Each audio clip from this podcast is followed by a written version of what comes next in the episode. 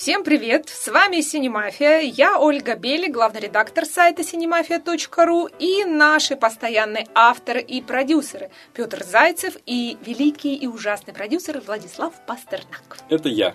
Если вы думали, что это все, то это не все. Это не все. У нас, ура-ура, гость. Наш постоянный автор Ксения Рудич. Приехала к нам специально из Москвы. Ксюша, привет. Всем привет! Последний раз Ксюшу вы могли слышать в нашем одном из первых подкастов. Она выходила с нами на прямую связь аж из Исландии, а теперь вот добралась до Петербурга. Ну да, от вас никуда не денешься. Это правда. Ну и, как обычно, спасибо студии «Велес», где мы, собственно, сейчас сидим. Спасибо Леше Неверову.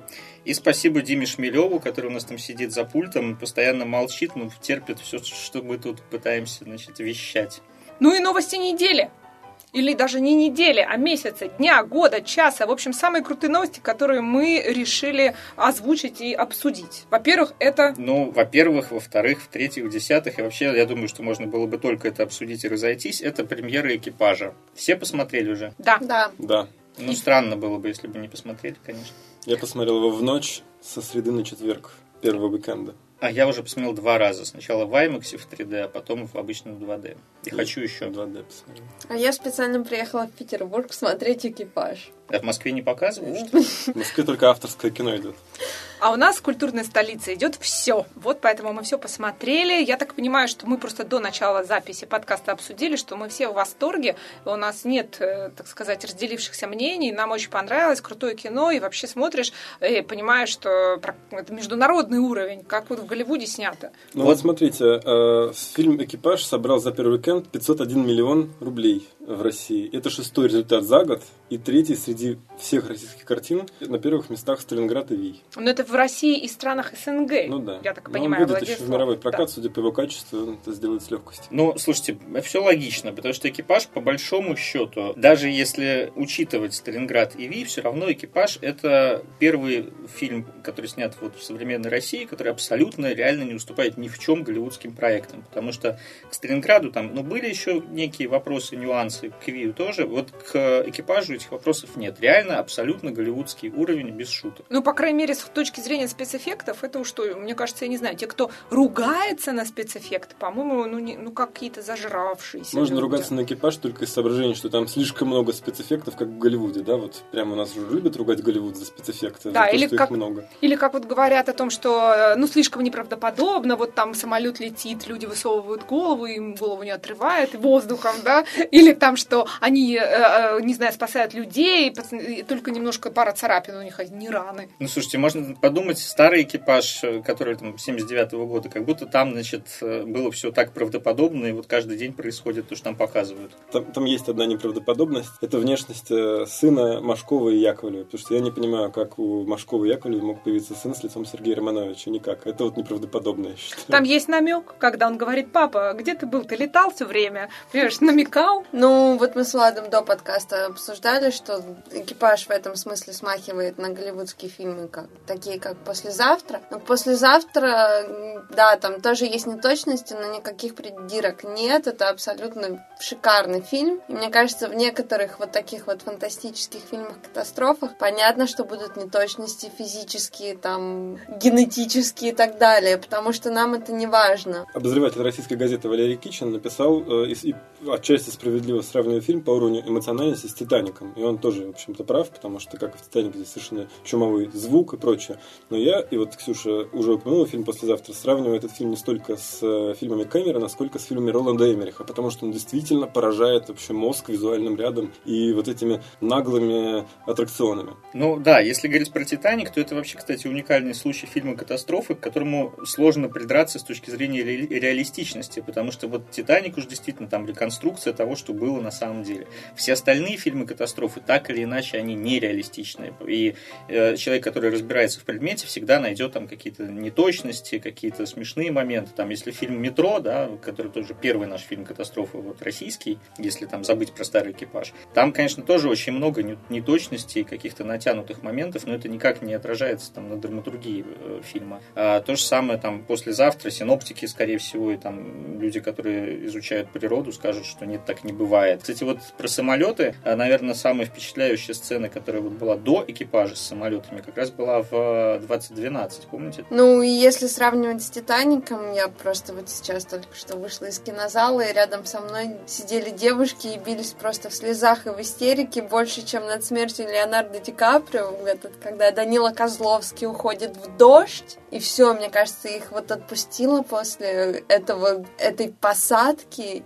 и они разрыдались. Просто, мне кажется, эмоции, которые мы испытываем во время просмотра этого фильма, важнее даже этой реалистичности или ее отсутствие. Ну, что касается неточностей, там одна есть неточность, на которую Петр, по-моему, обратил мое внимание в свое время. Это то, что одновременно в Москве и в Петропавловске-Камчатском ночь полночь. А мы знаем ведь из сводок э, времени, что когда в Москве 15 часов, тогда в Петропавловске-Камчатске полночь. Вот, вот, неправда все. Да, но когда я это смотрел, я об этом не думал. И я тоже, кстати. Мне при этом Петр сказал заранее об этой фишке, которую он заметил. Я шла с намерением на нее обратить внимание, и вообще у меня стерлась из памяти. То есть настолько эмоциональная история для меня была, что какая там полночь Петропавловск-Камчатский, мне вот все равно было. Знаете, по степени вот некого драйва эмоционального я бы этот фильм сравнивал даже с Топганом, наверное, потому что и там, и там есть герой-любовник, э, харизматичный молодой персонаж, э, Том Круз, в нашем случае это Козловский, и тот и другой пилоты, там есть и прекрасные женщины, и кого там только нет. И, наверное, в Академию гражданской авиации и другие летные вузы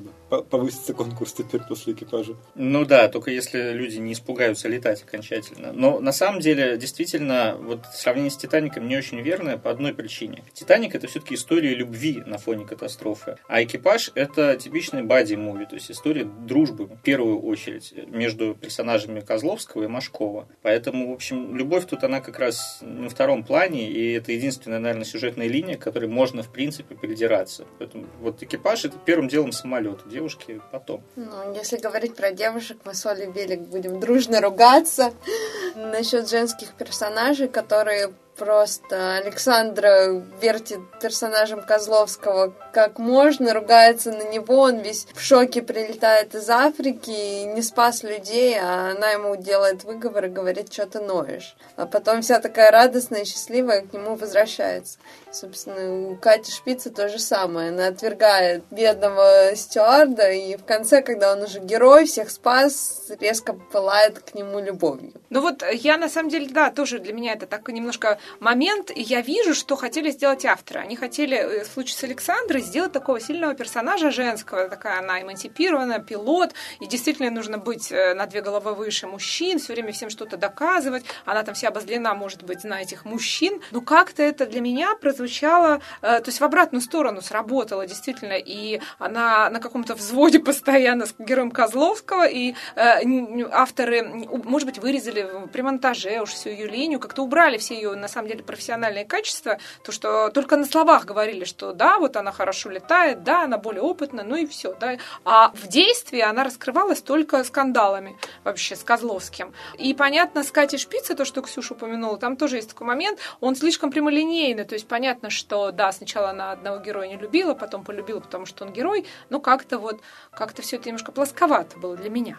Ну, знаете, здесь, мне кажется, играет роль то, что сценарий писали, там много людей писало сценарий, там почти, по-моему, 5 человек работало, но при этом это все мужчины. И вот э, мне не показалась вся вот эта линия с Александрой какой-то там натянутой или неправдоподобной. То есть вот мне это понятно, то, что хотели авторы сказать. И история с Катей Шпицей тоже мне вполне себе понятна. Но это действительно такой очень мужской взгляд. Так она понятна. Мы же говорим, что видно, мы вот как женщины понимаем, что они хотели сказать. И они хотели нас даже похвалить, мужчины-авторы. А получилось, э, с моей точки зрения, как всегда, а вот, что немножко, немножко поверхностно и шаблонно это было. У меня нет претензий к этой линии. Э, были в отдельных рецензиях упоминания, что в третьем акте главная героиня не получает возможности порулить за штурвалом, потому что она, значит, только и делает, что сидит, значит, э, вот в этой кабине с остальными пилотами и смотрит. Но, во-первых, минуточку, она помогала Машкову более сложный самолет вести, на самом деле, причем какой-то вообще непонятный левый, там, винтовой, по-моему, да, они же... Грузовой. Грузовой. Во-вторых, э, проблема-то ее была драматургически в чем? Она с самого начала Козловскому сообщает. Вот я такая бедная несчастная, проблема в том, что я даже не могу людям сказать, что я второй пилот. Потому что если они поймут, что там, за штурвалом баба, типа, они поднимут панику. И в критический момент она эту фразу произносит. Я второй пилот Кузьмина. И все довольны, потому что им сейчас лучше такой пилот, чем никакого.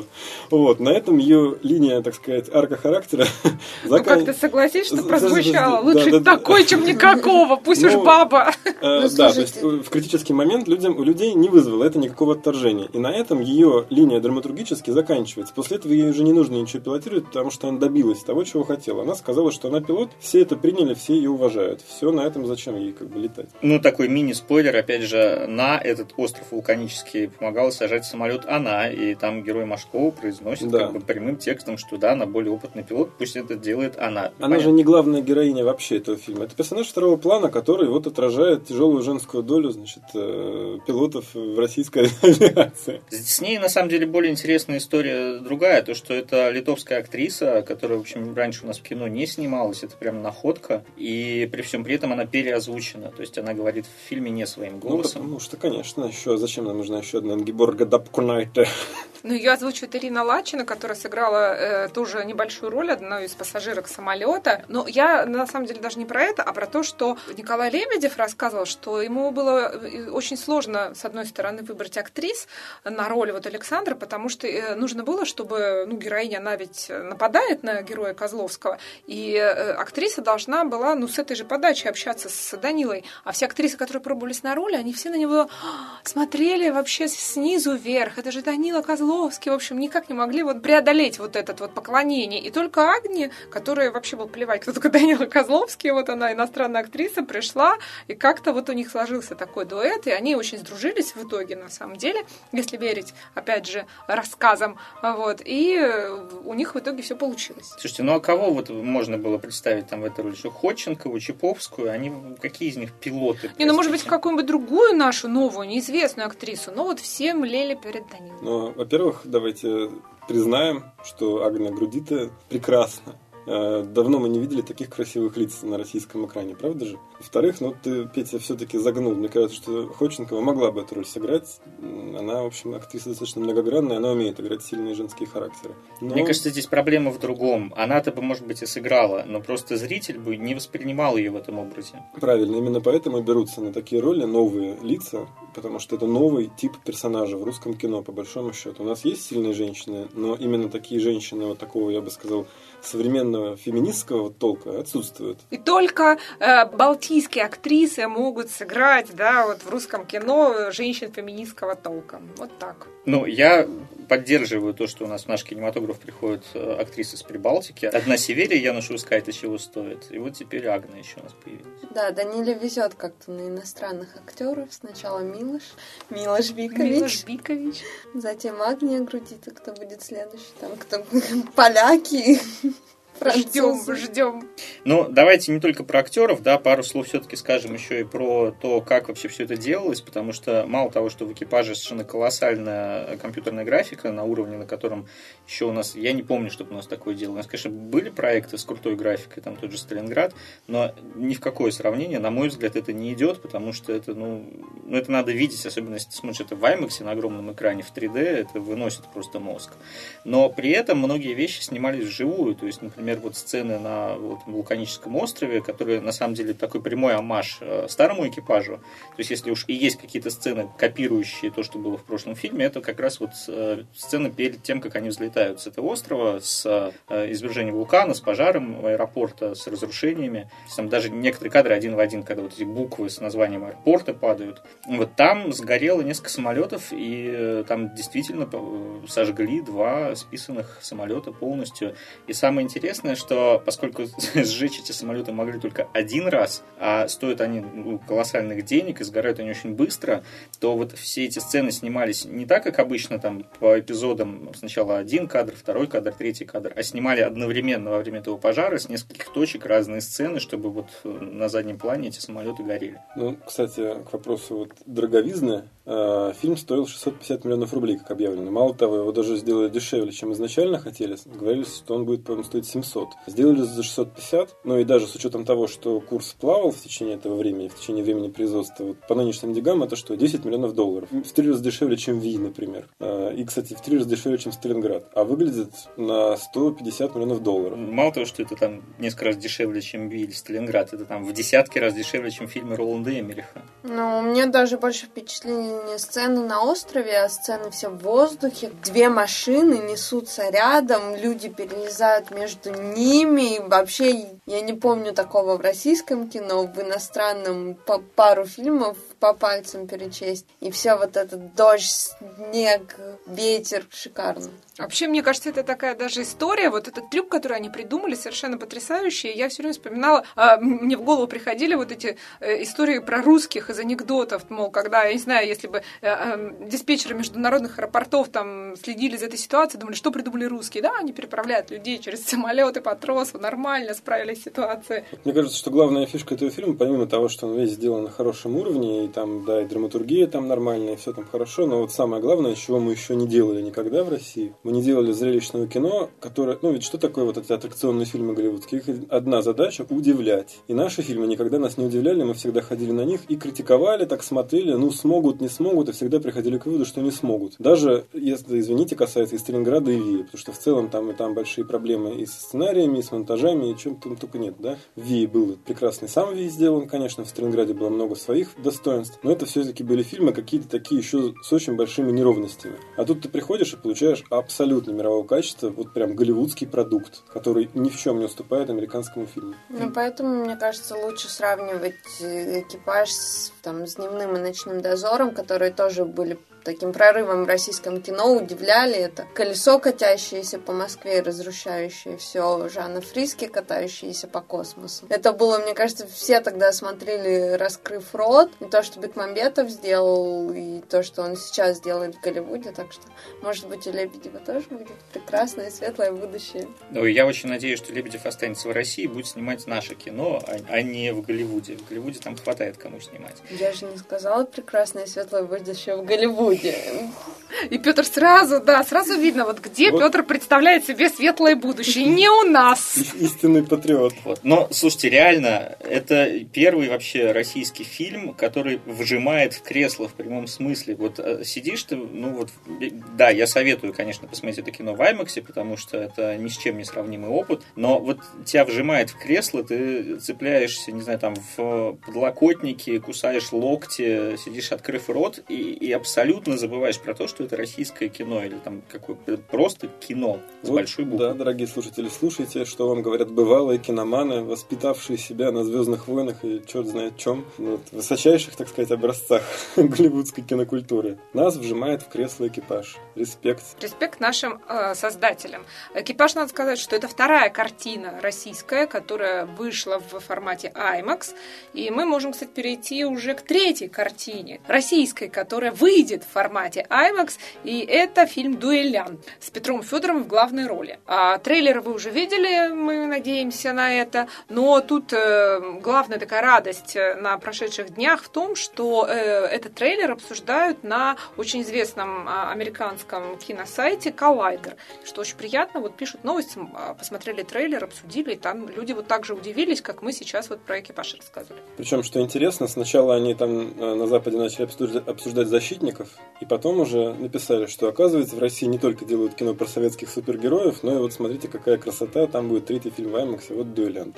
И стали обсуждать кастинг, и в частности вспомнили, что Машков, который снимается в «Дуэлянте», снимался уже в «Миссии невыполнима 4», что Юрий Колокольников, который тоже снимается в «Дуэлянте», снимался в «Игре престолов». Ну, я очень надеюсь, что все-таки сейчас на коллайдере начнут, и не только на коллайдере, а вообще в Штатах начнут обсуждать экипаж, потому что там тоже Машков, который снимался в «Миссии невыполнимой», Козловский, который снимался в этой Академии вампиров, чудовищно совершенно. Неважно, ну, международный штука, проект. Штука с Машковым ведь какая? Его голливудская слава началась, в общем-то, всерьез с фильма «Вор», который номинировался на Оскар за лучший иностранный фильм. После этого ну, Машков переехал в Лос-Анджелес и начал там как-то пытаться строить карьеру. И, в общем, жил долгое время между Лос-Анджелесом и Москвой. Э, снимался там в ролях в фильмах таких, как, э, например, «15 минут славы» с Робертом Де Ниро. Но это все были не очень большие роли, но это все очень значимо, на самом деле. То есть у него там длинная-длинная кредитная история. То есть мы можем, в принципе, уже сказать, что в наших самых крупных российских фильмах снимаются практически голливудские актеры. И я думаю, что еще несколько лет такого же тщательного и качественного финансирования отечественного кино масштабного, и американцы будут на коллайдере только русское кино обсуждать. Как когда-то мы обсуждали голливудское. Вот оно, светлое будущее, Петр, про которое тебе ничего не известно. Ну, главное, чтобы они не просто его обсуждали, а обсуждали в позитивном ключе, потому что можно обсуждать как защитников наших чудесных, но лучше бы не обсуждали вот так. Ну, ты подумай, как вот американцы будут смотреть на защитников совсем другими глазами. Для них это не то же, что для нас. Для вас, точнее. Я люблю защитников. Да, потому что пока американцы обсуждают только, я не знаю, клип Лабутены. Я тут видела веселое видео, как они обсуждали и смотрели это видео. Они смотрели его просто молча все видео пару раз посмеялись, зато потом, блин, это так круто, это такая история, такая героиня. Но как-то по их лицам не было это заметно, так что я не знаю, сколько правды было в этих их словах, но тоже интересный опыт. Им интересно то, что мы снимаем и делаем. От Лабутенов переходим к более высокому искусству, к жюри Канского фестиваля, которое наконец-то было объявлено на днях.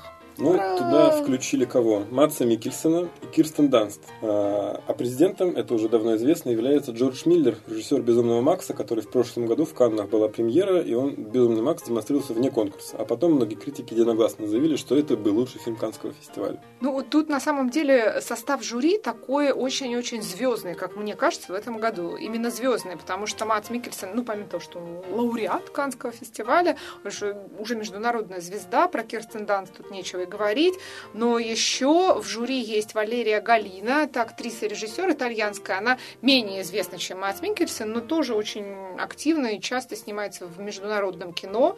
Есть Ласло Немеш, которого сейчас все узнали благодаря Оскару за лучший иностранный фильм «Сын Саула», который вот в прокате еще можно даже найти, я так думаю. Есть Ванесса Паради. Жена Джонни Деппа. Бывшая жена Джонни Деппа, Владислав. Но она еще и певица, актриса, как ты понимаешь. Вот. Есть Дональд Сазерленд, Президент Сноу. Да, президент Сноу, да-да-да, будет соревноваться с президентом Миллером. А вот. И два таких, э, видимо, знаете, для веса, я так понимаю, серьезных человека. Это продюсер из Ирана Катаюн Шахабия, извините, даже вот не знаю, как правильно это произнести, и французский режиссер Арно Деплешен. Ну, уже многие обвинили жюри Канского фестиваля заранее о том, что слишком много актеров, и какой же выбор они в итоге сделают, будет ли это авторское кино или какое-то зрелищное, победит Верховен. Ну, я могу сказать, что, например, в Берлине в этом году тоже было много актеров в жюри, но мне кажется, Мэрил Стрип сделала правильный выбор, так что Мацу я доверяю как себе. Ну вот Деплешен или, как правильно по-французски, Деплешан, единственный профессиональный кинокритик во всем этом жюри. И вот многие аналитики задаются вопросом, кто на кого перетянет одеяло. Кинокритики на себя своим авторитетом. Точнее, один кинокритик. Один будет тянуть. Один кинокритик на себя. Или какой-нибудь, я не знаю кто. Ну, потому что э, остался только вопрос, в принципе, в позиции президента жюри, это Джордж Миллер, потому что он, как правило, всегда имеет больше веса, чем любой из членов. И э, вот мнение решающее, наверное, все-таки будет точно не за Депрешаном и точно не за... Продюсером из Ирана. Ну, это вот еще бабушка надвое сказала. Вот Ласло Немеш, например, может очень много чего предложить, я думаю. Но я думаю, что все-таки ключевое решение будет принимать э, Джордж Миллер. А вот кто такой Джордж Миллер? Это режиссер мейнстрима или артхауса, как вы считаете? Ну, сейчас, сейчас, после «Безумного Макса. Дорога ярости», он уже коммерческий режиссер. Мне кажется, что, такой... что он артхаус. Ну, Безумный Макс это же артхаус. Ну, он коммерческий артхаус. Он режиссер арт-мейнстрима. Вот отлично есть слово. Вот, арт-мейнстрима победит. Как раз Верховен, значит, и победит. Хотя он, кстати, Ксюша, совсем даже не зрелищный. Это очень камерный триллер, где все происходит в пределах там, чуть ли не одной квартиры. Ну вот мы приоткроем завесу тайны. Мы засылаем, на самом деле, Владислава в Канн. И он будет нам с прямыми включениями выступать в подкасте, Непременно. надеюсь, и расскажет да и про Верховина, и про всех остальных, и вообще про что там стоит смотреть, что не стоит смотреть. Да. Владислав самозасылается, да, как продюсер. Каждый год, седьмой раз уже подряд я езжу в Канны и смотрю, что там снимают, показывают, продают, покупают. Что ты покупаешь там ведь, Сам Владислав? покупаю и, и сам продаю. В общем, я делаю в Каннах все, кроме как только не разношу напитки на вечеринках. А попробуй. Надо осваивать новые профессии. Владислав, кризис в стране и в мире. Это Мало да. ли. С 11 по 22 мая а, пройдет Канский фестиваль 69-й. Вместе с Владиславом Пастернаком мы будем следить за событиями. Ну и давайте от кино к телевидению перейдем. Вот тут у нас такая новость интересная про новый Twin Peaks. В нем снимется Моника Белучи. Бывшая жена Винсана Касселя. Э, Сегодня много бывших жен. Клуб Да, бывших клуб жен. бывших жен сегодня в подкасте. Ну, тут новость такая вообще, э, конечно, бомбическая, потому что, э, во-первых, никто не знает, о чем будет новый Твин Пикс, кроме того, что все герои встретятся 25 лет спустя. То, что Моника Белучи снимется в Твин Пиксе, это не такая уж и грандиозная новость, потому что в общей сложности там снялось 217 человек. В том числе Дженнифер Джейсон Ли, Аманда Сайфред, Наоми Уотс и кого там только нет. То есть, в принципе, весь Голливуд и, видимо, часть Европы и многие другие снялись э, в Твин Пиксе. Интересно, есть ли там азиатские актеры, потому что наверняка Дэвид Линч должен метить на китайский рынок. Причем, что интересно, там снялись актеры, как э, те, кого мы привыкли видеть в каком-то таком коммерческом абсолютно кино, да, так и актеры, которые снимаются в авторских картинах, и это все как-то смешалось в одну кучу. Вот. А еще интересно, что там, например, снимется Трент Резнер, который вообще не актер, а композитор э, группы Nine Inch Nails, который, собственно, писал музыку к социальной сети. Ричард Чемберлен, которого мы все знаем по фильмам «Планета обезьян» и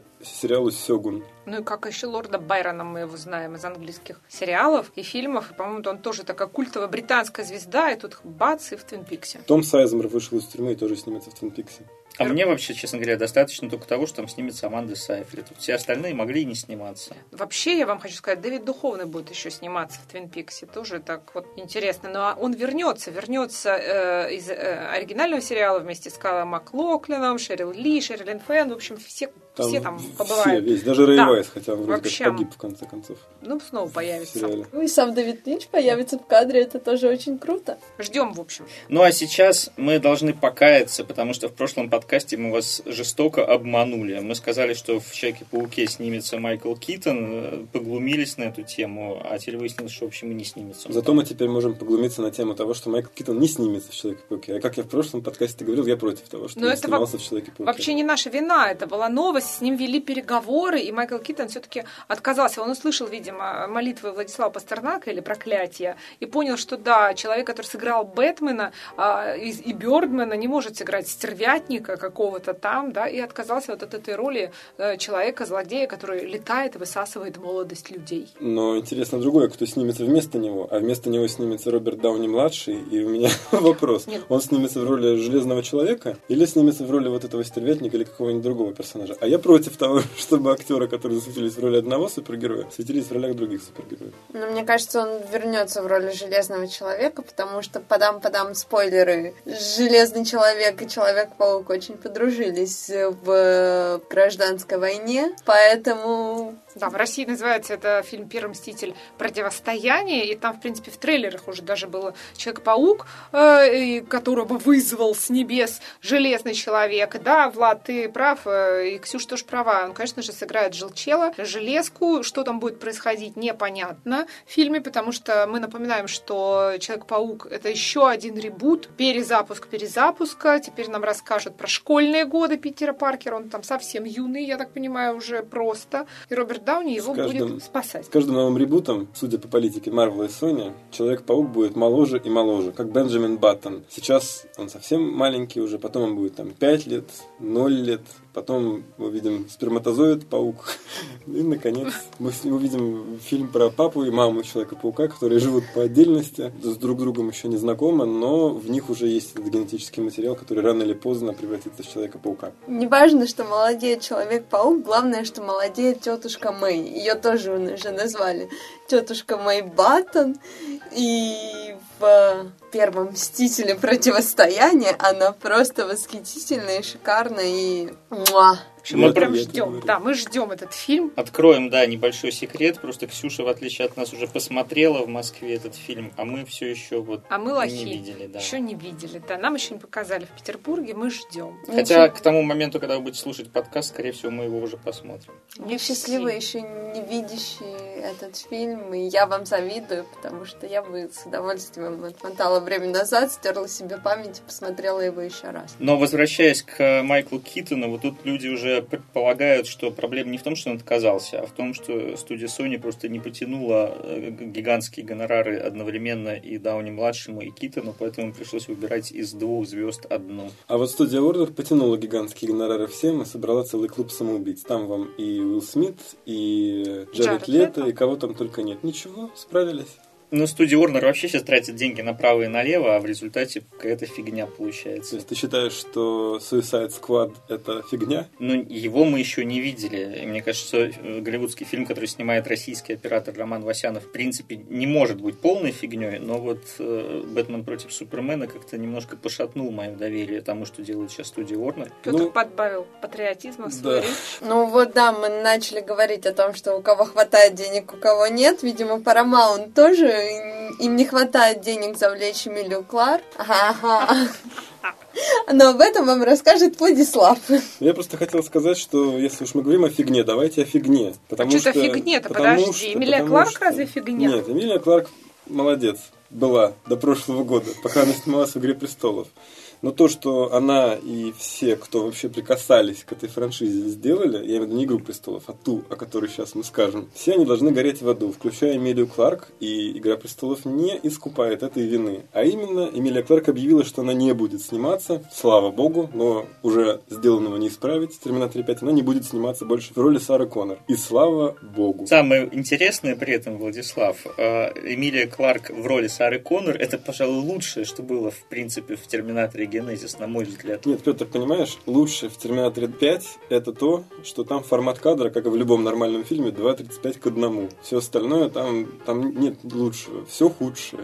Днище абсолютно. Ну, в общем, Эмилия на самом деле сказала, что, э, ну, как бы наоборот, не сказала, что ей поступали или не поступали предложения сыграть вот Сару Коннор еще раз, а просто сказала, что у нее много других проектов. Ну, она мало про- ли, может, она ломается, может быть, она набивает себе цену, вы ничего не поняли. Я думаю, она просто посмотрела Генезис, как бы все поняла и решила, что ну нафиг. Интересно то, что ранее сообщалось, что Paramount вроде как отказалась финансировать дальнейшие части «Терминатора» и э, отменила назначенную на 19 мая 2017 года премьеру «Терминатора 6». А «Терминатор 5», в прошлом году вышедший и заработавший аж 440 миллионов долларов в мировом прокате при 155 миллионном бюджете. Вот заработки-то можно измерить, а ненависть в чем измерить? В Джоулях. Которую он заработал. Пастернак. в Пастернаках будем мерить ненависть. Нет, можно еще в Петях мерить, потому что Петя тоже много чего не любит. Как хомячок из анекдота. В общем, нам надо вывести какую-то формулу с Владиславом. Формулу ненависти. Формулу ненависти. Есть формула любви, да, а вот у вас... э, В общем, да, от ненависти давайте перейдем к хорошему, к хорошим новостям о том, что подвел итоги самый большой российский фестиваль короткого метра «Святая Анна». Вот, мы на самом деле незаслуженно совершенно э, не обсуждали раньше короткометражное кино, и надо исправлять эту ситуацию. Оно не короткометражное. Там фестиваль официально называется «Студенческих и дебютных фильмов». Вот так вот. Вот. Но там Поняли? полный метр же не показывают, кроме как вне конкурса. Там В конкурсе там нет полных метров. Зато в конкурсе было 444 фильма, представляете? И Владислав Пастернак, который хотел поскромничать сегодня, мы ему не дадим этого сделать. Он представлял, его компания представляла э, в конкурсе фильм Олега Морозова под названием «Оно мне незачем». И этот фильм наградили призом за лучший сценарий. Владислав, тебе слово. Да, я ужасно этому рад, что мы, в общем, так угадали с этой картиной, и я уже поздравлял Олега в день победы этого фильма и после, когда он вернулся в Питер. Вот э, режиссер, молодой пи- питерский режиссер родом из Архангельска Олег, Морозов сделал короткометражку с очень маленьким бюджетом, там буквально меньше 100 долларов этот бюджет, с учетом даже всех денег, которые затрачены на подачу на фестивале. И вот жюри в лице Александра Прошкина, Сергея Сильянова, Константина Бронзита, двукратного номинанта премии «Оскар», актера Егора Крышкова, сценариста Олега Маловичка, художника-постановщика Евгения Миты и киноведа Ларисы Малюковой, вот присудила нашей ленте приз за лучший сценарий. А я на самом деле узнала об этой радостной новости даже раньше Влада, потому что совершенно случайно попала на закрытие, собственно, этого фестиваля. Была рада оказаться в такой компании. Тех членов жюри, которых уже Влад перечислил, президентом этого фестиваля является Михаил Пореченков, э, и он совершенно в свободной форме общается со всеми конкурсантами. Э, во время фестиваля проходят какие-то бомбические мастер-классы того же Константина Бронзита и Меты. И я, в общем, пожалела, что мне удалось попасть только на закрытие этого фестиваля, а не на весь так что я надеюсь, в следующем году мы поподробнее осветим это событие. А у меня сразу вопрос к Владиславу. Где можно посмотреть это замечательное кино «Оно мне незачем»? Я-то его уже видел, это реально очень, очень прикольный короткий метр, очень такой свежий, необычный и э, в чем-то даже, может быть, шокирующий, но, но это круто, то есть это действительно очень сильная работа. Посмотреть его можно вот где, значит, сейчас мы ждем ответов от двух фестивалей российских еще. Один называется «Кинотавр» в Сочи, пройдет в июне, и там уже подачи закончились, ждем результатов отбора. Следующее, в 20-х числах мая, будет известны результаты отбора ММКФ, Московский международный кинофестиваль, куда мы тоже подались, и мне вот подтвердили, что заявка принята к рассмотрению, все там изучают уже. Вот, кстати, вот про ММКФ хочется сразу сказать про победителя фестиваля «Святая Анна». А, зовут его Александр Королев, он снял фильм, который называется «Забытая», про глухих людей, и там, собственно, сами слабослышащие люди или глухие, не знаю, как уж политкорректно говорится, а, сыграли сыграли главные роли. Вот он победил. Фильм его сообщается, бюджет был 2 миллиона рублей. И вот он как раз в интервью агентству Регном заявил следующее по поводу того, что его не взяли на ММКФ, ему уже вот отказали. Он сказал так. Им нужно, чтобы Россию в фильмах поливали грязью, показывали, что мы живем как свиньи. Возьмем какой-нибудь Левиафан или какого-нибудь дурака. Причем вот, российские пользователи интернета обычно противопоставляют эти фильмы, что в дураке как бы как раз ничего грязью не поливают, а вот человек поливает. На Западе эти фильмы хвалят, это чисто фестивальное кино, там ждут такие картины, потому что в глазах западного зрителя сформировано мнение, что Россия вот такая. Мне это неприятно. Я люблю свой дом.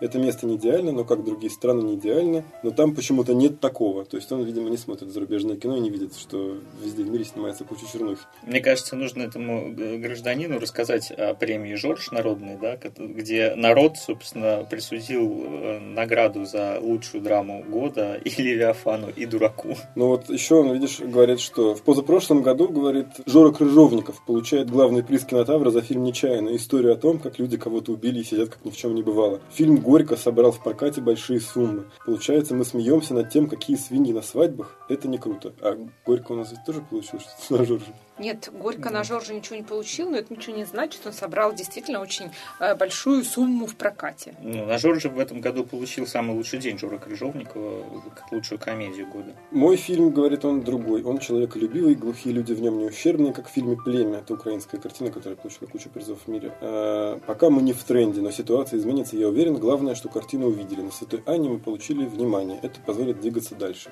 Но это классическая ситуация. Молодой режиссер решил пойти против системы, рассказать про то, что он хочет делать все не так, как принято. Ну и что? Ну, кроме того, там же еще другие есть награды. Вот, например, лучшую операторскую работу вручили оператору Данилу Фомичеву за фильм «Пропавший». Еще есть анимационная лента про маму режиссера Дины Валиковской и документальный фильм Екатерины Стыценко в круге четвертом. Я, к сожалению, эти фильмы не видел, ничего про них не могу сказать. Я видел только тот фильм, который мы сами сделали, выпустили, и я от него в восторге. Влад, а вы отправляете на фестиваль короткого метра короче, как раз к Сергею Сильянову? Да, отправляем. Мало того, нам придется фильм сокращать для фестиваля короче, потому что там жесточайший регламент не больше 15 минут, а наш фильм идет 18. И мы сейчас с Олегом очень обсуждаем, как бы фильм сократить на 3 минуты, а в общем 3 минуты в пределах там 15 или 18 это вопрос, чтобы попасть туда. Ну ладно, давайте перейдем теперь к новостям отечественного кинобизнеса. Все-таки у нас спорят часто, есть у нас кинобизнес, нет у нас кинобизнеса, есть индустрия, нет индустрии. Но мы все-таки придерживаемся точки зрения, что какая-никакая, но индустрия у нас есть, и в ней новости и происходят. Вот случилась у нас такая новость, что внесен законопроект в Госдуму о введении прогрессивного налога на иностранное кино. Владислав, объясни людям, что это такое. Я, например, не очень понимаю смысла. Это значит, что фильм будут облагать специальным дополнительным сбором в зависимости от широты его релиза. То есть, если релиз занимает больше, чем 80% кинотеатров, то налог будет больше 20%. Если от 60 до 80% залов, тогда 15%. Если там в районе половины, 40-60% кинозалов, тогда 10%. Если там от 20 до 40, то 5%. А если фильм ограниченный релиз до 20% кинотеатров, тогда налога не будет. Это значит, очень интересную вещь, что это, в общем, первое предложение а, о каком-то налогообложении зарубежных фильмов, которое, а, никак не затрагивает авторское кино, ограниченный прокат. И при этом оно, в общем, в какой-то степени даже правильное, потому что, а, ну, ты, наверное, как и все присутствующие слушатели, не раз замечали, что приходишь в кинотеатр, хочешь посмотреть что-то, а тебе все прайм-таймовые сеансы заняты одной лентой, которую ты уже посмотрел там несколько дней назад или даже неделю назад, и не хочешь ее пересмотреть, а тебе вот ее сильно не приходит. То есть, в принципе, этот налог направлен на две вещи. Во-первых, это, конечно, сборы дополнительные, да, а во-вторых, это вот ограничение, скажем так, широты релизов в пользу, в общем, более здоровой конкуренции. То есть я правильно понимаю, что это может прямым образом отразиться на кассовых сборах э, там, самых крупных блокбастеров, Диснея, Фокса? Ну, в какой-то степени может, но оно не то чтобы отразится на сборах, я думаю, потому что я думаю, что скорее заполняемость залов увеличится. То есть, если фильм будет идти в меньшем числе залов, то на нем будет просто больше народу. Если люди хотят посмотреть кино, они его посмотрят. Но, по крайней мере, это изменит вот эту вот ситуацию с навязыванием э, фильмов э, мультиплексом, кинозалом, когда некоторые менеджеры, будем честны, продавливают свои фильмы на чрезмерное количество залов. А налог этот платить будут кинотеатры или прокатчики? А вот я пока этого не вижу. По-моему, дистрибьюторы.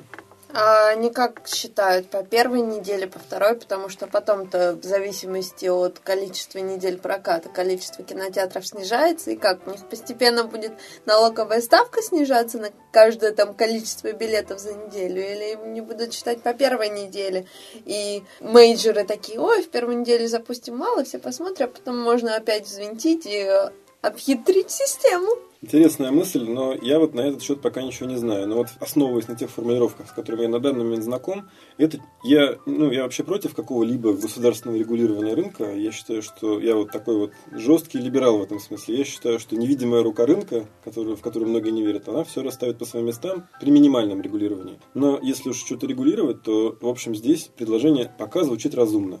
Ну, слушайте, для того, чтобы это все работало, нужно, чтобы очень четко система учета этого количество сеансов существовало. А у нас до сих пор к этой единой системе ЕАИС, которая, по идее, должна, собственно, считать все сеансы, деньги и так далее, подключены не все кинотеатры. И даже те, кто подключены, все равно не всю информацию предоставляют. Я просто напомню вот про прошлогодний кейс, когда выходил парк юрского периода 4, и выходил одновременно с ним, уже некуда было больше вставать, «Единичка», российский фильм о войне, неплохой достаточно.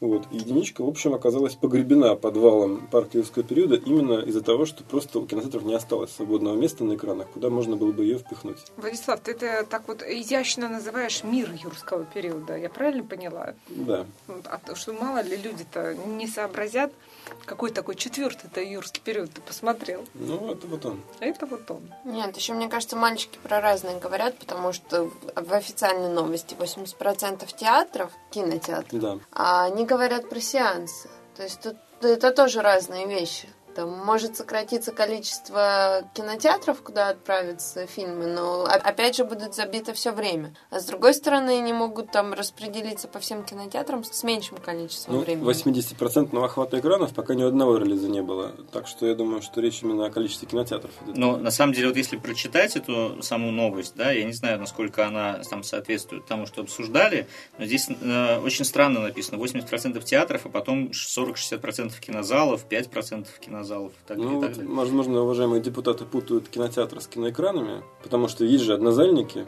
Это что, кинотеатр или киноэкран? В общем, больше вопросов, чем ответов да. и решений. Но, ну, опять как, же, как идея, есть, есть, есть три категории. То есть есть кинотеатры, есть киноэкраны, а есть сеансы. Потому что даже на одном экране у тебя может идти фильм с утра до ночи, а может идти одним сеансом. И это тоже разное количество. То есть пусть они сначала определятся, как они это будут считать, а тогда уже и вводят эти налоги.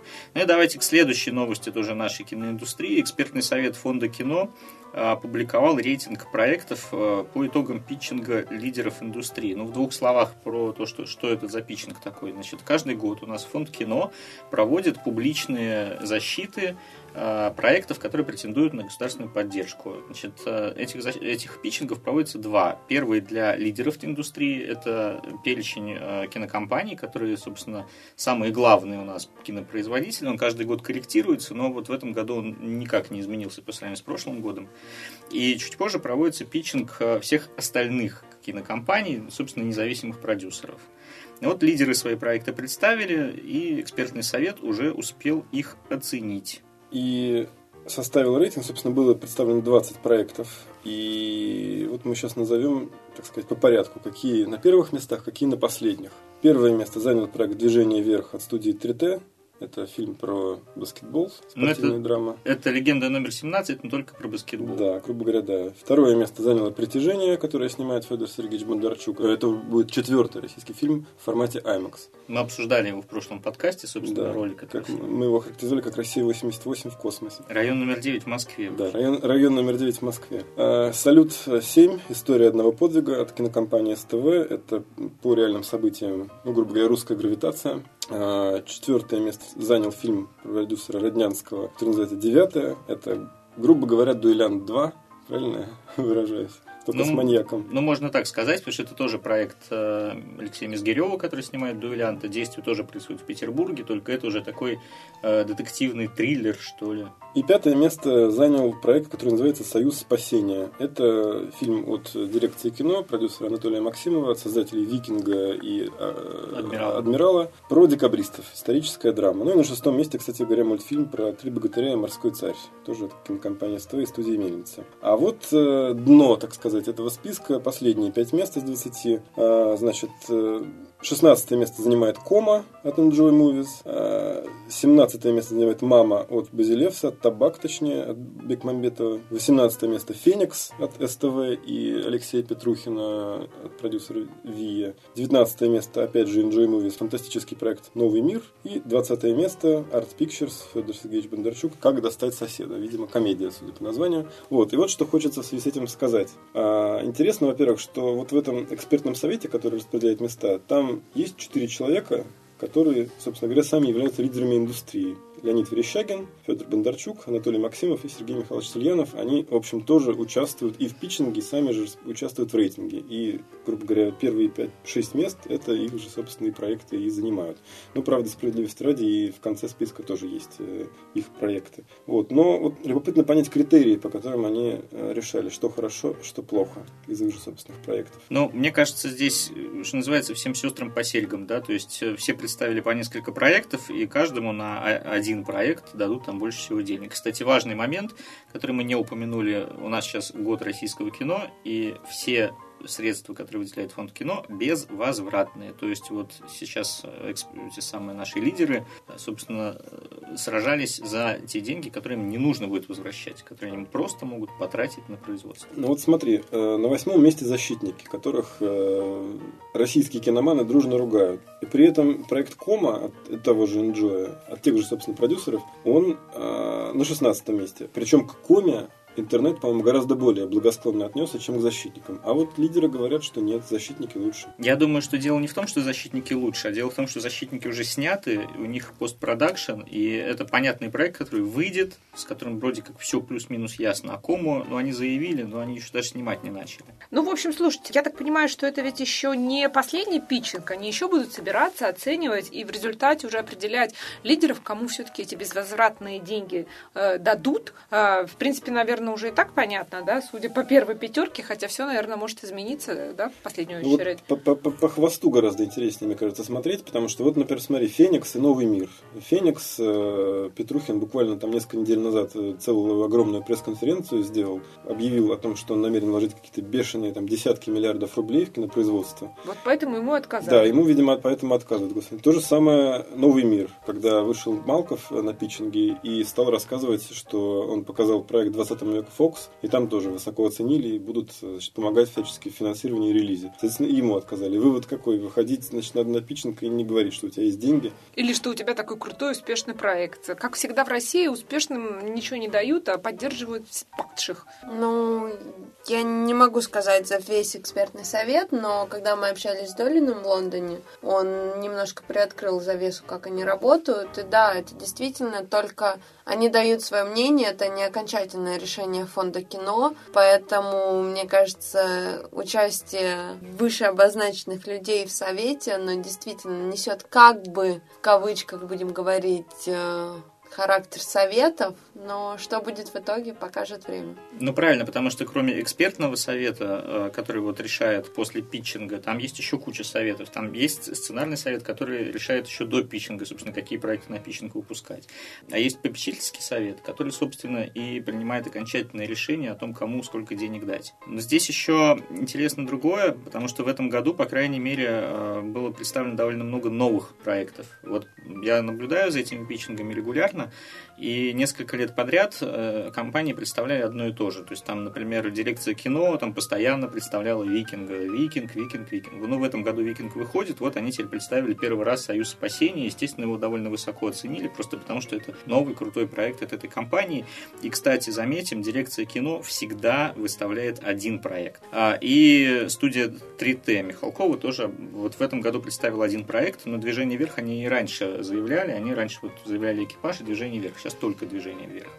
А «Притяжение» девятое – Салют 7 э, это ну, проекты, в принципе, новые. Раньше их еще практически не показывали, не представляли. Там Салют 7 заявляли, только чуть-чуть, но про него ничего не было известно. По Салюту 7 сейчас очень много выложили материалов и видео с съемочной площадки, и показывали уже там интервью с актерами Вдовиченковым и Деревянко. Это довольно любопытно. Они построили огромный павильон под Петербургом, чтобы это снимать, потому что нету в России павильонов такого размера, которые бы позволили им сделать Салют 7. И вот Влад назвал этот проект нашей гравитации. Здесь интересно, у нас же наши гравитации долгое время называли фильм «Время первых», который для студии Базилевс Бекмамбетова снимал Юрий Быков. Но с тех пор, как Юрия Быкова с этого проекта попросили, и фильм практически остался без режиссера, там был какой-то дичайший скандал по этому поводу, вот про фильм ничего не известно теперь. Выйдет он, не выйдет, что с ним происходит. Но должен выйти в конце этого года, но никаких анонсов, ничего нет.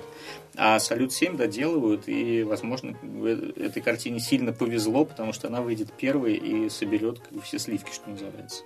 Карма. Всех настигнет, да. Вот. И, собственно, под впечатлением от всего вышеизложенного э, рубрика «Адский ад» у нас сегодня на перерыве, так скажем. Нет у нас никакого ада.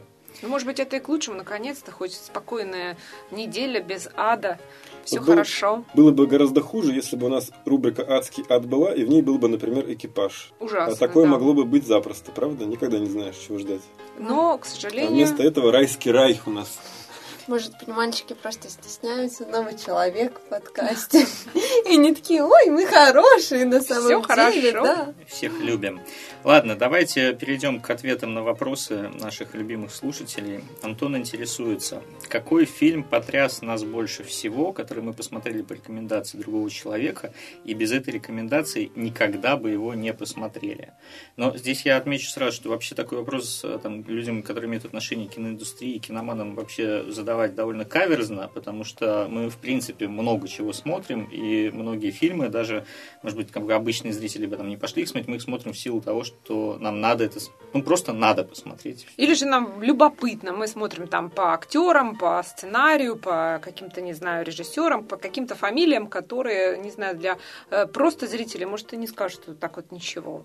Поэтому ответить на этот вопрос гораздо сложнее. Но И- мы знаем ответ. Да, но мы знаем ответ, но мы тут уже по- пообсуждали перед записью и пришли к выводу, что, по крайней мере, с Олей и с Владом мы можем единогласно назвать фильм «Коробка» российский, про который мы рассказывали. Потому что вот уж действительно ни по постерам, ни по трейлерам не было никакого желания это смотреть, но мы все-таки Но тут немножко, не- немножко такая двоякая ситуация, потому что мы, с одной стороны, да, были вынуждены его посмотреть, мы устраивали показы, и, но эм, сами бы никогда в жизни действительно не пошли его смотреть. Но, во-первых, и отзывы э, после просмотра фильма в Москве и э, какими-то критиками внезапно пошли хорошие. И друзья наши тоже стали советовать это кино в том ключе, что да, не все так плохо, как это может быть.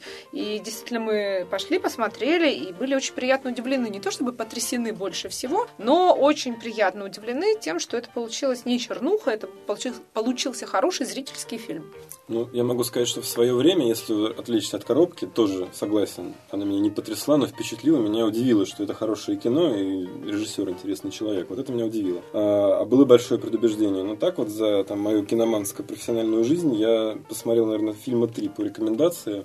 Которые я мог бы не то чтобы не посмотреть, а мог бы случайно пропустить. Но первое, это было давно еще, когда я только начинал киноманить. Это была американская история X, которую мне просто посоветовал одногруппник в институте, я посмотрел, и вот уже точно я был потрясен, а я про фильм не слышал ничего, но это было там начало 2000-х годов, реально 2000 год.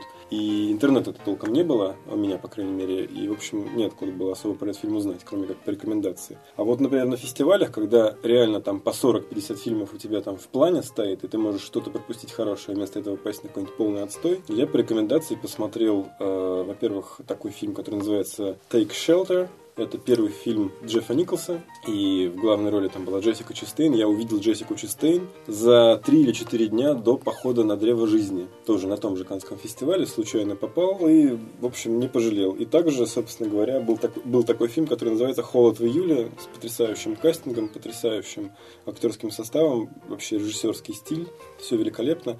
Но вот, то есть, не то, что фильм, который ты хочешь пропустить и тебе рекомендуют, вот это редкость большая. А вот фильм, который ты можешь случайно пропустить в ряду, так сказать, э, других просмотров, и тебе говорят, что вот именно это надо посмотреть. Такое случается. И вот такие фильмы, да. Ну, я расскажу про фильм, который меня... Не то, что мне его порекомендовал друг, мы его смотрели в киноклубе в моем университете родном. А, это фильм «Перо Маркиза де Сада» с Джеффри Рашем в главной роли.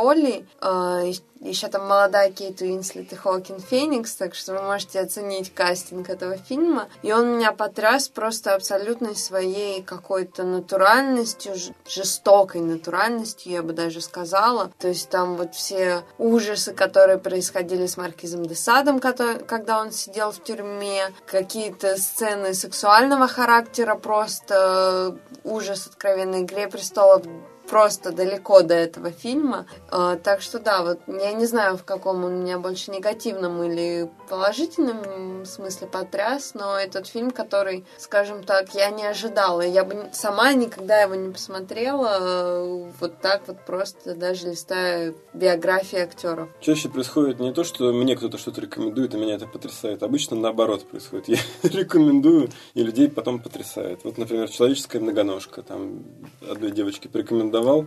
И она сказала, черт возьми, спасибо тебе огромное, я бы в жизни никогда это не посмотрела, я думала, это такая гадость и мерзость, а Может а быть, это такой, кру... а это такой крутой посмотреть. хоррор вообще, я в таком восторге, спасибо. Я не видела человеческую многоножку, но очень много слышала про нее от Владислава. Только главное первую, вторую, третью не надо смотреть ни в коем случае, это полный отстой, а первая это прям класс. Ну, у меня обычно вот такие ситуации с э, фильмами, которые советуют посмотреть, э, несмотря на какое-то предубеждение, это как, как раз российское кино. Я таким образом, например, посмотрел довольно давно э, «Все умрут, а я останусь» Валерия Германики, потому что у меня было какое-то дикое предубеждение против Леры, против этой картины. А все-таки меня убедили, я посмотрел и чуть ли не стал фанатом Германики после этого. А из более недавних это «Зимний путь». Тоже, в общем, несмотря на то, что там одну из главных ролей исполнил хороший мой знакомый, наш Соли знакомый, Леша Франдетти. Как-то, в общем, я не был уверен, что я хочу это смотреть. А вот убедили, сходил и прямо очень был приятно поражен и удивлен. Но вообще, наверное, больше это работает с сериалами. Вот сериалы советуют, потому что сериалов дикое количество, и всегда очень сложно выбрать, чтобы посмотреть. И вот что действительно я бы никогда в жизни не стал смотреть, если бы мне не порекомендовали, что я посмотрел, стал дичайшим фанатом и всем советую с тех пор, это аниме-сериал «Меланхолия Харухи Судзуми». Это прям вот бомба. То есть для людей, которые любят фантастику, любят что-то про экстраординарных э, людей, которых, может быть, пытаются видеть всегда в том, что их окружает что-то сверхъестественное, то, чего нет. Это очень крутой проект. Там два сезона, и потом еще есть полнометражный э, фильм тоже аниме «Исчезновение Харухи Судзуми». Рекомендую. Кстати, шикарный дубляж на русский язык тоже был сделан официальный. Вот если найдете и посмотрите, вряд ли пожалеете. Кстати, вот ты сказал про сериалы, напомнил мне, яркий пример, то, что я посмотрел по рекомендации, и то, что я вполне мог пропустить, с учетом моего, ну, нехватки у меня времени на сериалы, это, как ни странно, «Игра престолов», самый главный сериал всех времен народов, наверное, на сегодняшний день потому что я его начал смотреть, когда вышло уже два сезона. И я, когда два сезона было, я так что-то, вот что все говорят об «Игре престолов», я вообще думал, что это что-то по компьютерной игре или там какая-то такая, типа, монополия что-нибудь.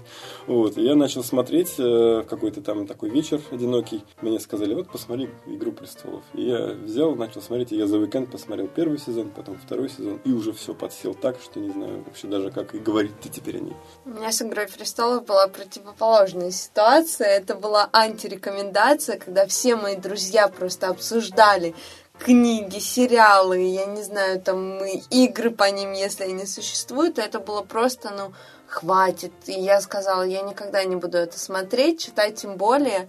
Но потом я приехала в Шотландию, вдохновилась всеми этими видами и сказала, ну ладно, я посмотрю. И, и осталась довольна, как и Влад. То есть тебя Шотландия убедила, Ксюша? В отличие от всех людей, природа да. тебя покорила. Ну, пользуясь случаем, поздравляем всех с тем, что вышла первая серия шестого сезона. Я думаю, что в одном из следующих подкастов, там, когда уже несколько серий мы посмотрим, мы обсудим обязательно новый сезон. А пока заходите к нам на сайт cinemafia.ru. У нас есть уже небольшой пока материал о том, чем книжки отличаются от э, сериала. А скоро, я надеюсь, у нас будет еще большой материал по истории, которая э, отражена в сериале. Потому что вы же знаете, что Джордж Мартин вдохновлялся при написании книг реальными историческими событиями, война Алой Белой Розы, ну и много-много других средневековых и не очень средневековых событий. Ну, а мы, дорогие друзья, переходим к тому, что смотреть в кино. Будем давать вам не то чтобы советы, потому что, конечно, иногда да, сложно тут попасть с советами, но ориентиры на а, ориентиры в том, что выходит у нас в прокат. И вот, пожалуйста, главный, можно сказать, релиз э, этой скромной недели – это э, мелодрама или рамком, как хотите тут определяйте жанр, «Несносные леди», который в оригинале на самом деле называется «День матери». Тут уже можно да, делать такие противопоставления, как нам пытаются это кино продать и как оно на самом деле э, сделано. Какой-какой матери? Э, простой Владислав с шуточками своими. А, фильм снял Гэри Маршалл, культовый, можно сказать, режиссер для любителей романтических комедий. Он снял «Красотка» фильм «За бортом». «Красотка» это вообще один из главных фильмов всех времен народа. Конечно, да, с Джулией Робертс, которая играет и в этом фильме. А, здесь э, история, на самом деле, о нескольких персонажах. Мать-одиночка одна, мать-одиночка другая, даже отец-одиночка есть. И вот они как-то все встречаются, пересекаются, кто-то пытается устроить свою личную жизнь. В общем, это не так интересно описывать по сюжету, сколько, я уверена, интересно будет смотреть, потому что Гэри Маршалл э, славится все-таки действительно рассказывать историю как бы вот из ничего, да, из каких-то вот простейших или нелепейших событий, персонажей, и ты вот смотришь и оторваться внезапно не можешь. Но дедушка, правда, уже старенький, может быть, у него уже и не так все бодро получается по сюжету, как с красоткой, но посмотрим. К слову, кстати, о локализации названия. У нас в русском прокате потерялась игра такая интересная, потому что все последние три фильма э, Гарри Маршалла называются э, названиями праздников потому что был День Святого Валентина и Старый Новый год у нас, но канун Нового года он назывался. Вот, и теперь День Матери. Возможно, следующий фильм тоже будет посвящен какому-то празднику. Ну и второй важный момент, что это уже пятая совместная работа Дженнифер Энистон и Джейсона Судейкиса, которые снялись в двух несносных боссах, в Миллерах, э, в Охотнике за головами. Это такой реально очень крутой комедийный дуэт. Я вот до сих пор, честно говоря, не понимаю феномена Джейсона Судейкиса. Кто это вообще? Что это такое? Сходи, Владислав, посмотри. Нет, я просто, я просто уже пятый, это будет пятый фильм с ним, который я вижу, до сих пор не понимаю, почему, что это вдруг за Этот артист такая. удивляет тебя все время. Это муж Оливии Уайлд, по-моему, это главное. Что? Оливия Уайлд. Оливия Уайлд, Судейкис? Да. Да, я же права? Да, да. Да? Да. Она, она же какая-то там замужем была за итальянским принцем. Уже, вот принц хуже Джейсона Судейкиса, понимаешь? Потому что он нищий и, и все время требовал с нее денег. Она зарабатывала денег, а он требовал принц. А вот Джейсон Судейкис, она все наоборот. Понимаешь, поддержит ее, любит, и двое детей уже будет скоро у них. Надо видеть лицо Влада в этот момент. Друзья мои, у меня такой вопрос. А кто-нибудь видел э, фильмы с Джейсоном Судейкисом без Дженнифер Энистон? Или он как бы только бонусом к ней идет всегда? Знаете, есть такой термин в Голливуде – борода. Вот, видимо, он ее борода. Нет, Владислав, вот э, сейчас, если бы наш куратор киноклуба Андрей Смирнов был в студии, я думаю, у нас не обошлось бы без члена вредительства, потому что Андрей фанат Дженнифер Энистон, и Дженнифер Энистон наконец-то счастлива, я надеюсь, вышла замуж за Джастина Теру. Э, очень, кстати, крутого тоже сценариста, не только актера, он пишет очень смешные э, комедийные сериалы, поэтому, в общем, все у всех хорошо. Идите смотреть фильм «Несносная леди», он же «День матери», прекрасные актеры, вам будет смешно. А если у вас и так в жизни все хорошо, то сходите на ужастик лучше. Который очень что я, это Сомния. На самом деле, по отзывам пос посмотревших, это на самом деле не ужастик, а очень хороший триллер. Но почему лично я жду? Главная причина это Джейкоб Трембле. Э, молодой, даже очень молодой актер, который стал известен российскому мировому зрителю по комнате, и он просто какой-то потрясающий, что он выдавал на последнем Оскаре, это супер. Но что сказать про фильм? Молодая пара, потерявшая ребенка, берет из детдома нового себе мальчика Коди. Вот мне кажется, что на этой фразе вот, вот Но... идеальная точка просто. Мне особенно нравится в аннотации, что у них появляется второй шанс на счастливую жизнь, когда они берут из приюта замечательного восьмилетнего Коди. Вот принципе, это идеальная завязка для фильма ужасов. Нет, но самое главное, что мальчик необычный, все сны, которые ему снятся, воплощаются в реальности, независимо от того, счастливый это сон про розовых единорогов или, собственно, какие-то кошмары. И Коди боится засыпать, зная свои этой особенности. Ну и его новым родителям придется как-то со всем этим бороться. И один вопрос. А вот когда он жил в детдоме, там никто не в курсе был, что с ним такое происходит? Судя по трейлеру, в курсе. Родители потом бросаются к этой вот воспиталке, которая его привела, и начинают задать вопросы, и понимают, что они уже не первые с этими вопросами обращаются. Но, конечно, трейлер не раскрывает там вот всех этих перипетий. Надо прийти в кино, посмотреть и напугаться или нет. Просто я думаю, что, вот знаете, такой сюрприз. Берешь ребенка из детдома, а он, у него все сны воплощаются в реальность. И, в общем, я так думаю, что в этом нет ничего опасного, потому что если там все остальные детдомовцы выжили, значит все хорошо. Я считаю, просто надо показывать было мальчику картинки красивых девушек, и, ак- актрис. Да, папе повезло, вот, ну, действительно. После полового созревания только. Это фильм уже для взрослых, а у нас играет маленький артист, увы.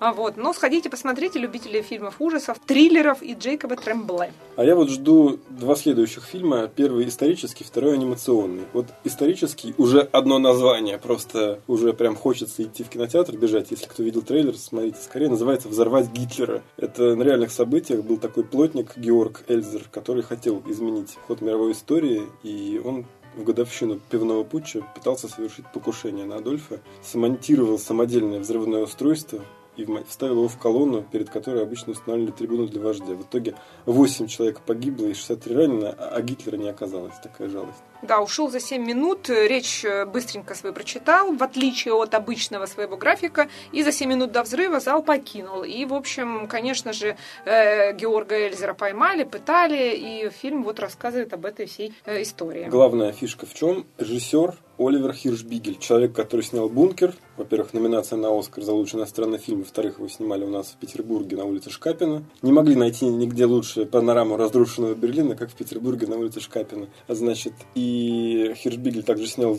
совершенно колоссальный фильм «Эксперимент». Вообще один из лучших немецких режиссеров. И, и тут... вот снова про Гитлера, снова Хиршбигель. Ура! Ну, ну, тут получается всем любителям хорошего такого крепкого э, европейского кино, драмы, триллера нужно идти смотреть. И еще как бы хочется сделать вывод уже из этой завязки, очень простой. А вывод такой, что если хочешь кого-то взорвать, нужно пользоваться э, радиоуправляемыми бомбами, а не бомбами с часовым механизмом. Потому что вот если бы тогда было радио у этого плотника, может, он бы и победил бы. За экстремизм нашу программу сейчас закроют, Владислав. Гитлеру, мне кажется, постоянно везет. Вспомним операцию «Валькирия» с Томом Крузом, где... Гитлер что-то знал. Он, да, может, у него были экстрасенсорные способности. А я вот жду, как на Ютубе появится новый мем, значит, с Гитлером, потому что дикое количество переделок было, значит, субтитров к речи Гитлера из бункера. Вот, собственно, может быть, что-то новое такое. Мем из бункера про фильм «Взорвать Гитлера» появится, возможно. Но что касается экстрасенсорных способностей, было целое общество Анненербе, которое занималось всякими такими вещами, оккультизмом, экстрасенсорикой и прочим. Так что я думаю, что мы еще увидим и про него фильм. Второй э, продукт, который я ожидаю, это анимационный отечественный фильм, который называется «Волки и овцы. Безумное превращение». Мне не нравится вот это название «бе». Я понимаю, что Я оно... вообще против Да, для детей и прочее. Мало того, что подзаголовок, во-вторых, вот это вот е-е-е, это только для письма, мне кажется. Больше никто, вообще ни дети, ни взрослые так произносить не будут. Но вот Владислав почему-то ждет. Почему? Значит, почему я жду? Потому что это сделала студия Визард, которая одна из двух студий в России, которая делает э, CG-анимацию на том уровне, на котором это должно быть. Ну, первое, это, конечно, смешарики, разумеется. Лучше смешариков вообще в России ничего не делалось. Но надо признать, что есть и другие продукты отечественной анимации в трехмерке, которые, в общем, достойно выглядят. И, в частности, это «Снежная королева» э, первая и вторая. Конечно, она еще ну, далека от совершенства, но это хороший европейский уровень анимации. Вот. Конечно, в смешариках драматургия до сих пор была лучше, но посмотрим, посмотрим. Ну и главное сюжет. Это же идеальный, блин, сюжет для анимации, особенно для 3D. Волк и овца меняются местами. Это же, блин, принц и нищий, да еще и вот в такой вот интересной звериной оболочке. Это, блин, реально очень-очень круто. Они не меняются местами, он превращается... Ну, они Волк потом- превращается в барана. И потому меняется местами, собственно говоря... То есть он попадает типа в Да. овечью шкуру и на своем горбу познает, каково э, это быть бараном, как тяжело и какие волки сволочи. Правильно я вообще понимаю? Надеюсь, этот сюжет. Я думаю, что бараном быть все-таки хуже, чем волк. Тем не менее. Ну, кому там хуже или лучше быть, мы посмотрим. Но я могу сказать, что когда перед э, Зверополисом крутили трейлеры к разным анимационным картинам, как раз вот показывали, был ролик к Робинзону Крузо, который мы обсуждали в прошлый раз, совершенно ужасный по графике и по, по сюжету, и по всему. И рядом стояли волки и овцы, и люди вокруг э, очень удивлялись, как, типа, это русское кино, вообще наши так сделали, но он реально смотрится абсолютно как э, такой очень крутой анимационный блокбастер, там, ну, если не Pixar, не DreamWorks, то, там, не знаю, уровня ледникового периода или, там, миньонов каких-нибудь. Да, и промо-материалы у него были тоже отличные. Вот этот мультфильм вселяет в меня такую же надежду относительно российской анимации, как, например, экипаж относительно кинематографа. Давайте про озвучку еще скажем. Александр Петров, наш любимый здесь, э, говорит голосом, да, «Уи, мы с Ксюшей вот рады. Лиза Боярская, ну, конечно же, Сергей Безруков, Юрий Гальцев. Это вот основные э, голоса звучания. Э, тоже вот очень такая интересная подборка. Ну, еще там армия наших э, актеров озву- озвучания дубляжа. Там Татьяна Шитова, Никита Прозоровский и прочее, прочее. Кстати, ты знаешь, возможно, наличие этих голосов дубляжа э, в мультфильме такого класса придаст ему еще более такой голливудский флер, и он, возможно, от этого будет еще круче смотреться, и все скажут, да, вот могут же, когда хотят. Ну, в общем, надо сходить хотя бы из чистого любопытства и посмотреть, что это такое, получилось ли. Я вот хочу добавить, что вообще говоря, э, как это вообще стало возможно? Это же студия Визарт, которая в Воронеже существует уже много-много лет. Она вот много лет Москвин вкладывал, вкладывал, вкладывал в нее деньги, и наконец она вот расцвела. То есть кино это не то, что когда мы придем, попробуем, если получится, попробуем еще, как многие инвесторы начинающие приходят в кино. Это долгая системная работа, когда ты сначала долго-долго вкладываешь и развиваешь, а потом оно бах и выстреливает. С третьей уже заметим попытки. Но они же начинали вообще с компьютерных игр с с самого начала. Ну и плюс ко всему, э, очень грамотно делают они продвижение на Запад, потому что и первая «Снежная королева» была продана на много территорий, а вторая была продана еще даже до выхода. И, собственно, «Волки и овцы», насколько я понимаю, тоже уже проданы, несмотря на то, что они еще не вышли в прокат, но уже заработали денег именно на мировых продажах. Я их наблюдаю на кинорынках уже года, наверное, полтора как минимум, если не больше. Везде. В Берлине они были, и в Каннах они были, на EFM их очень активно продвигали. Так и должно быть на самом деле. Дальше у нас пойдет череда каких-то странных фильмов, которые ходят в прокат. Вот здесь вот такой переходный мостик, называется «Антон Чехов». Это французская картина про нашего русского драматурга-писателя Антона Павловича Чехова. Роль Чехова сыграл Николас Жиро, который появился, вот, появлялся в фильме «Заложница». Э, Там, там вот вы, наверное, не сопоставите его лицо, но, э, в общем, теперь вот он до Да, да, великого русского писателя.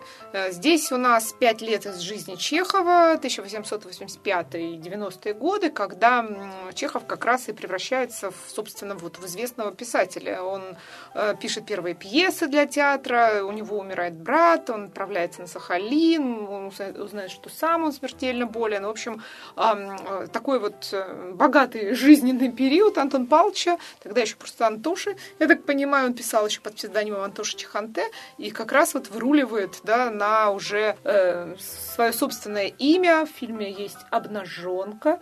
Я видела трейлер и думаю, что да, как-то вот наши все пуритане, которые с придыханием относятся к классикам, будут тут удивлены. Ну, ты знаешь, вот ты сказала, что это странный фильм, а мне кажется, что наоборот, это очень правильный расчет, что его выпускают в прокат, потому что где его выпускать еще в э, как не в России, хотя, конечно, Чехов это всемирно известный, один из топ-3 российских классических писателей, которые стали мировыми э, величинами. Но я бы пошел да посмотрел. Мне интересно, что снимут про Чехова. Но опять все будут ругаться, что западные неправильно снимают про российских писателей, но, по-моему, вот последнее... э, Нужно подумать, русские снимают про российских писателей грамотно. Взять хотя бы вот фильм про Довлатова недавний, который еще будет после этого Довлата. Три фильма про Довлатова, и один не собрал, другой не понравился, третий еще Ждем. никто не знает. А в третьем Данила Козловский, поэтому успех обеспечен. Вот он. Нет, я хотела сказать о фильме о Толстом, где снимается Джеймс Маковый. Последний... А, «Последнее воскресенье». Последнее да. воскресенье. По-моему, восхитительный фильм Хелен Миррен, которая играет жену Толстого. Я после этого вдохновилась просто ее биографией, и это было...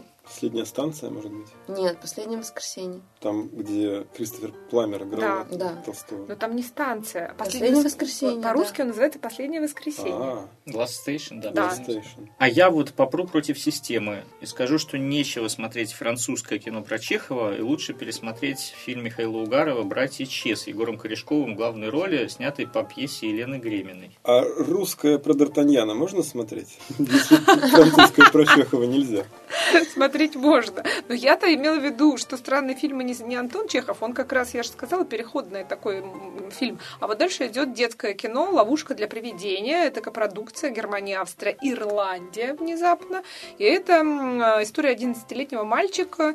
Том, он одинокий, страдает и встречается э, с, как тут пишут, с очаровательным упитанным привидением Хьюга в подвале своего дома. И там вот жизнь мальчика внезапно изменяется самым удивительным образом. Все что угодно можно подумать после этого, но фильм детский, ничего не надо плохого э, себе воображать. В общем, дальше, да, Когда говорят о привидениях, вспоминаю какой-то фильм, я даже не знаю, как он называется, там привидения звали Уибу. прекрасно. Это тоже, видимо, какой-то ирландско-валлийский фильм. А вот название следующего фильма, если мы просто произнесем, это даже наполовину не передаст всего очарования. А, Фильм называется «Все исправить», но называется он на самом деле хэштег «Все подчеркивание исправить», вос- восклицательный знак, вопросительный знак, восклицательный знак. Вот э, когда я вижу такие вот восклицательные вопросительные знаки, мне хочется произнести это слово, к которому это относится, с таким, знаете, перекошенно возмущенным выражением лица. Типа, все исправить! Как не так? Ну, в общем, это какое-то вообще очень странное название. Это еще в 10 раз хуже вот этого безумного превращения. А, Мне кажется, что на самом деле просто когда принесли на студию сценарий этого фильма, редактор написал «Все исправить», а а люди просто взяли и сняли. Ну, И хэштег проставили, да, все. Посмотрите, кто в главных ролях. Артем Пиндюра, Николай Басков. Йола Санько. Дарья Мороз там еще есть. Очень Игорь хорошая Жижикин, актриса. Вот прочим. как-то затесались они вообще, да, хорошие актеры. Снял фильм режиссер Анатолий Калинкин. Это продюсер такого шедевра, как «12 месяцев» детского, да, который вообще невозможно, мне кажется, смотреть. Вот. Но я даже не знаю, может быть, э, здесь какая-то прекрасная история. Фильм прокатывает 20 век Fox. Э, Может быть, их заставили, я не знаю. Потому что рекламу фильма я вообще не видела. Нигде просто. Мне я не хочется знаю его существования. 20 века Фокс, 20 хэштег, век подчеркивания, Фокс, восклицательный вопросительный знак. Я Три вид- вопросительных знака. Да, да. Я видела Да. афишу этого фильма, да, она какая-то просто адская. Ну Там давайте какой-то же о сюжете. Николай Басков где-то вот такой вот маленький, его не видно, но его имя написано огромными буквами. Я тоже видел эту афишу в интернете, правда, не, не- не видел ее живьем, но я могу сказать, что, по-моему, эту афишу делали ровно те же люди, которые делали постер к фильму «Коробка», он чудовищный был, потому что здесь такая же какая-то пестрая гамма абсолютно абсолютно какой-то фотошоп, сделанный на коленке, и такие же странные какие-то гопники. То есть фильм будет хороший, Вот судя послушайте, по послушайте, я озвучу логике. сейчас сюжет, Давай. и мы сейчас сделаем ставки. Беззаботные музыканты вдруг попадают в неожиданную передрягу и оказываются должны очень круглую сумму очень серьезному человеку звезде. Это Басков, я Да. уже сразу поняла. Существование группы под угрозой, то есть жизнь у них в порядке, вот группа под угрозой. И будущее весьма туманно. Но судьба втягивает ребят в удивительную авантюру с участием бизнесмена-олигарха, его зубодробильного помощника и дочери панка, влюбленной в ботаника. Смогут ли наши герои соединить двух любящих людей и спасти свое будущее? Вот знаешь, Петь, я хочу вот что сказать. Вот я не- не- неоднократно у себя в Фейсбуке публиковал а, выдержки из тех заявок и сценариев, которые приходят мне в компанию на рассмотрение как продюсеру на предмет запуска. И вот, в принципе, я здесь вижу весь набор абсолютно типовой. И я прямо вот жду. Там есть персонажи с именами Макс, Дэн и Алекс? Или какие-нибудь вот с погонялами типа там Гнус, Шиш, Дуля и так далее? Вот Звезда-то есть уже. Звезда есть, значит, должны, значит, стопудово должен быть Макс, Алекс и Дэн обязательно в таком фильме. Это они как раз и есть эти беззаботные Да, музыканты. Я, я прям пойду посмотрю. А как вы думаете, Игорь Жижикин играет бизнесмена-олигарха или его зубодробильного помощника? Может быть, дочь панка. В таком фильме обязательно должен присутствовать еще майор ФСБ и девушка из провинции. Или студент. Ну, тут, в принципе, весь суповой набор, так сказать, присутствует. Ну и Басков, конечно. да. И Басков. Слушайте, после такого э, говорить про какой-то фильм со скромнейшим названием «Путешествие из Парижа» даже как-то странно. Но это вот выходит еще одна милая французская комедия, надеюсь, да, про семью, мама, папа, брат, сестра, сводная сестра, сводный дядя, в общем, такая большая французская семья, э, которая ссорятся, ругаются, выясняют отношения, мирятся, в общем, такие, может быть, даже итальянское, видимо, по описанию судя. Но внезапно они узнают, что им достается наследство. И они едут из Парижа в маленький французский городок, чтобы получить наследство. И, в общем, познакомиться, так сказать, э, с тем вообще своим вот состоянием. Ну и понятно, что фильмы о том, как люди получают наследство и что с этим потом происходит, это всегда, конечно, и драма, и комедия, и все что угодно. Поэтому, может быть, даже это будет интересно. А завершает нашу подборку э, фильм, который, скорее всего, вы даже бы пропустили и не стали бы на это обращать внимание. Называется он «Короче». Это альманах из четырех короткометражек фестиваля «Короче». Но самое главное, что в этот альманах входит короткометражный фильм «Петух» Алексея Нужного. И вот это то, что пропускать нельзя вообще ни в коем случае. Я увидел это кино на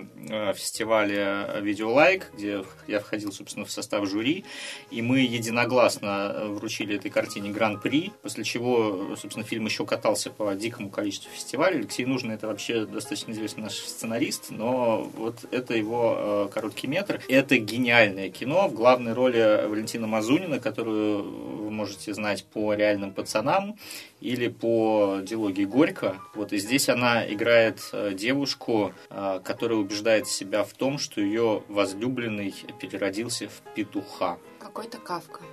Это колоссально, это безумно смешно, это очень круто сделано, снято. Я знаю ребят, которые это делали, это снято там недорого, то есть это вот э, энтузиасты делали, но это то, что нужно смотреть на большом экране, и обязательно сходите посмотрите. Напомню уважаемым слушателям, что Алексей Нужный – это режиссер, который прославился сначала тем, что стал практически первым таким российским режиссером, который смог снять большую голливудскую звезду в своем коротком метре. Когда он победил на конкурсе Джеймисон, отправился в Лос-Анджелес и снял в главной роли Кевина Спейси.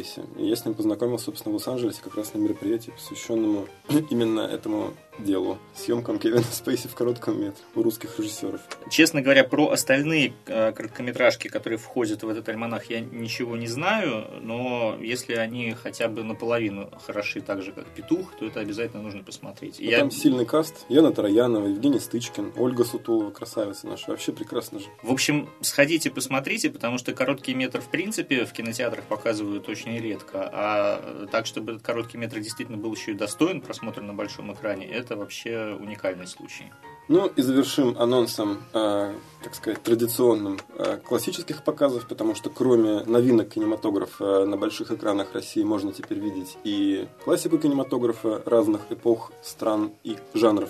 И, собственно говоря, смотрите, как интересно. 2 мая иное кино показывает в Петербурге в Авроре double feature «Чужой» и «Чужие». Повторяет по многочисленным просьбам кинозрителей. В прошлом году фильм показывался, в Москве показывался в этом году. Всегда это аншлаги, и все равно всем желающим не хватает билетов. Поэтому «Чужого» и «Чужих» можно будет видеть 2 мая. А в Москве 6 и 7 мая показывается «Однажды в Америке» в кинотеатре «Горизонт». «Однажды в Америке» был первым фильмом, который иное кино стало показывать по вечерам в Авроре здесь. Это, собственно, старт был.